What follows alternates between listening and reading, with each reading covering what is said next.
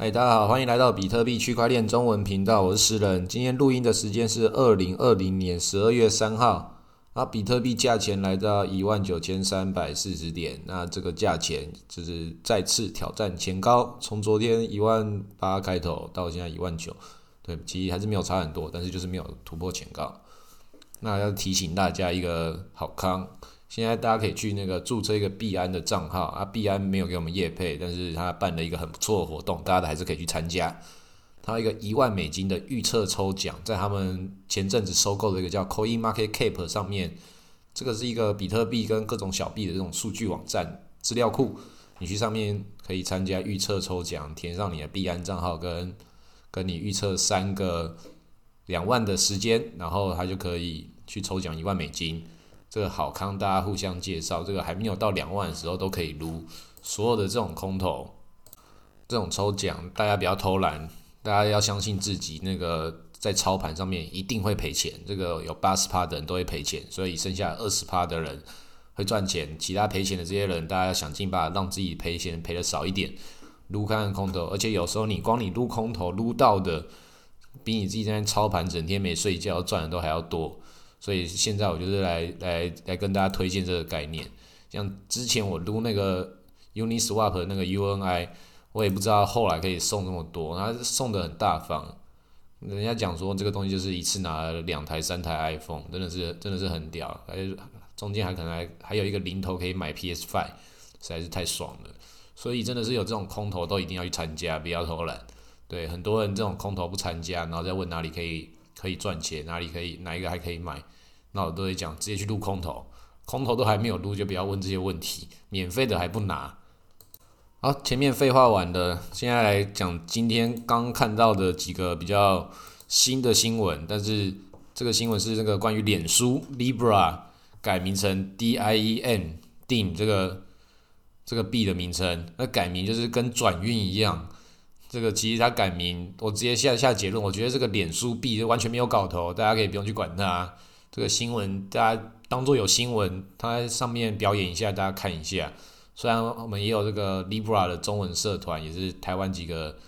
支持 Libra 新闻发展的，就是也来看它一下。但是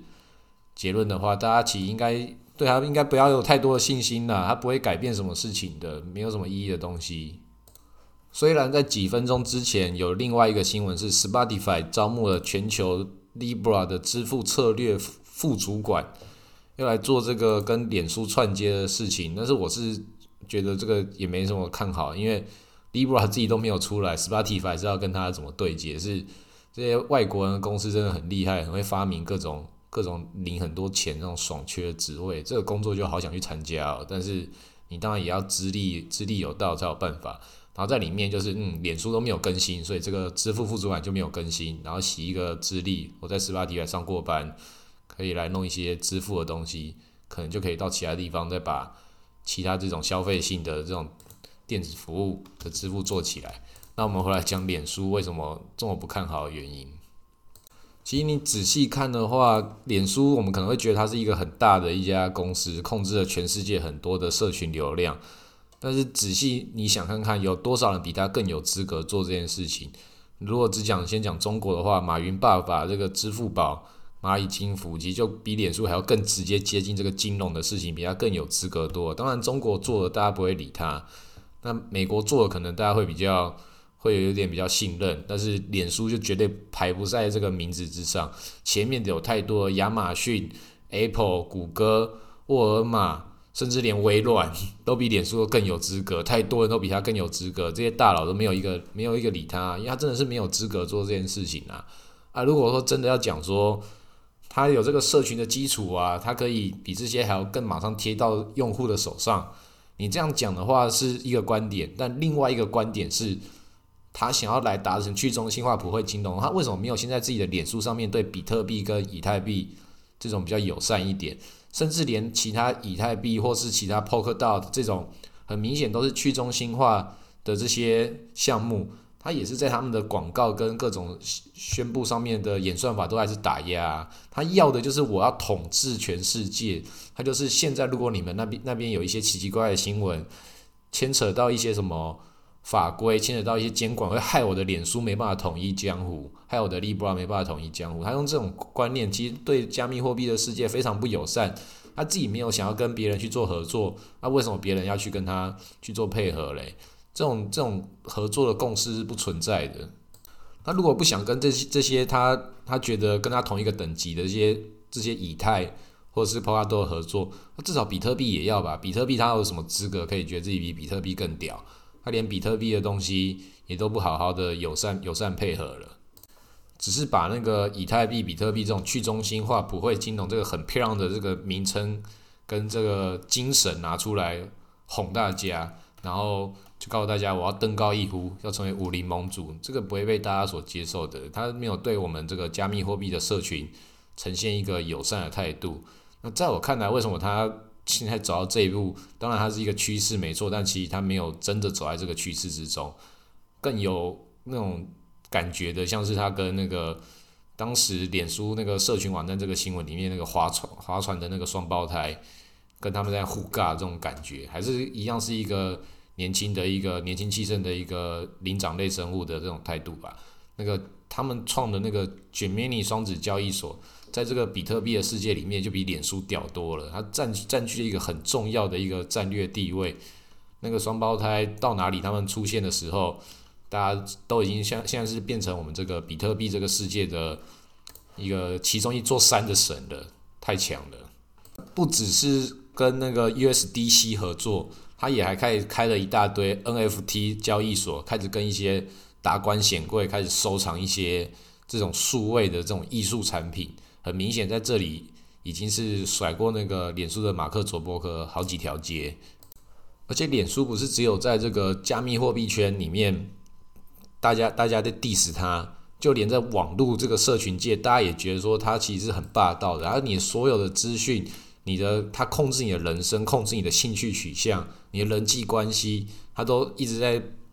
一直在控制着你，然后一直把你的资料拿去卖给广告商。这些当然都是很正确、很很合理的一些商业行为。但那个资料资料都是脸书的，都不是你的。他可能你可能不知道做什么事情，可能像最近的这个川普的。跟拜登的选举可能讲了什么话，然后就把你封锁了，不让你讲话，你要禁言一个礼拜。就我有几个朋友有遇到这种事情，甚至我一个朋友他已经好几个月没有发文了，他有时候去按按了一些东东西，他就说你现在不能做这件事情，然后又过几个礼拜又可以，因为他之前有发了一些文是那个也跟比特币有关的，然后他后来也都没有发，之后脸书还是一持续的对他做出一些限制他发言的行为。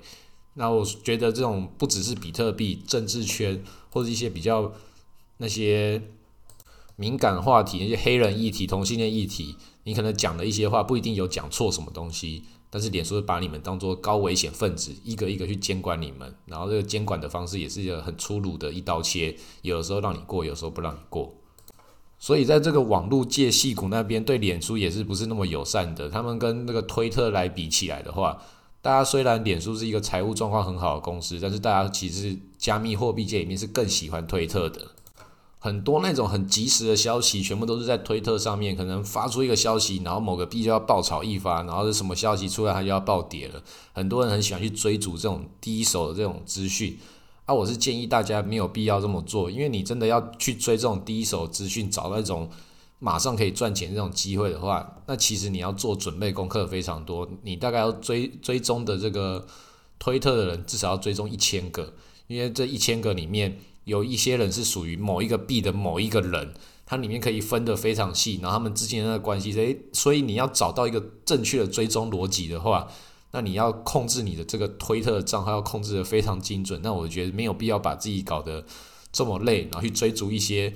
似是而非。真真假假的一些假假消息，只是为了要去看到它，你当时那个消息出来的时候能不能爆炒一发？那我是觉得这些都太累，你直接去看这个东西它的技术底层跟它的那个价值交换逻辑是不是合理的，然后价钱对不对？然后这些新闻你可以不用追到第一手，你可以看后来的后来整理好的，因为它有些不会马上反映到价钱，那有些马上反映的通常都是比较投机性的，像是最近那个。创办 YFI 今年暴涨好几万倍，那个 A YFI Andrew 它所发行的一些奇奇怪怪的一些其他币，像今天有一个 Keep 就暴涨了四十趴。它最近开始整合了一大堆的不同 DeFi，像那黄瓜、奶油、寿司，各种都在里面，慢慢的轮流炒一发，然后暴涨暴跌。说要加入他自己的整个 DeFi 生态系里面，他前阵子有一个很屌的新闻，他弄了一个项目，然后那个智能合约几分钟之内，然后几百万的美金就直接丢进来了，超级多钱，非常疯狂。然后过了一段时间之后，就被骇客给盗走这几百万，大家吓得皮皮抽的时候。然后骇客又再把这些钱又还回来，就是像喜山温暖一样。然后对我们这个台湾地区这个中原标准时间都在睡觉的人，就会看到说，诶，隔天醒来之后，昨天又发生这么多事情哦。然后如果你在参与其中，在那个第一个现场的时候，你觉得非常的辛苦啊，我钱都没了，然后我钱又钱又钱又回来了。然后隔天跟大家讲说，啊，昨天晚上好刺激哦。但其实这事情大家看新闻也看得到，你把自己搞得这么累，然后其实没有赚到钱。啊，如果真的有赚到钱的话也很好，但是这种赚钱的机会，它本来就是一个像是一个寻宝跟抽乐透一样的事情。如果要寻宝跟抽乐透的话，你在玩币圈里面一直都在抽，不用把自己搞得没有睡觉去追这些第一手新闻。你没有睡觉的话，你可能是可以看漫画、看电视，没有必要在追这个币圈新闻，追到让自己的身体不健康、心态不健康，这样都不是好事。你就买了比特币之后，然后放着。然后一些这些 DeFi 的市场的东西，你就挑几个比较有公正性的，然后大家比较公信力比较认同的，经过时间考验，像 Uni、像 Compound、RV 这些，你就直接买了，然后去参与它，使用它，收益也还不错，没有必要去追逐那些看起来很漂亮，然后很有可能有高度风险的那些收益。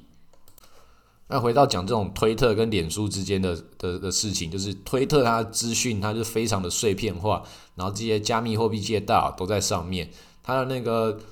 贴文的模式是非常适合我们加密货币这个生态圈的的的模型，它可以加上那个 tag，然后每一个人都可以再转贴别人的那个讨论讨论串，就会一次拉的拉的很长，资讯非常的大。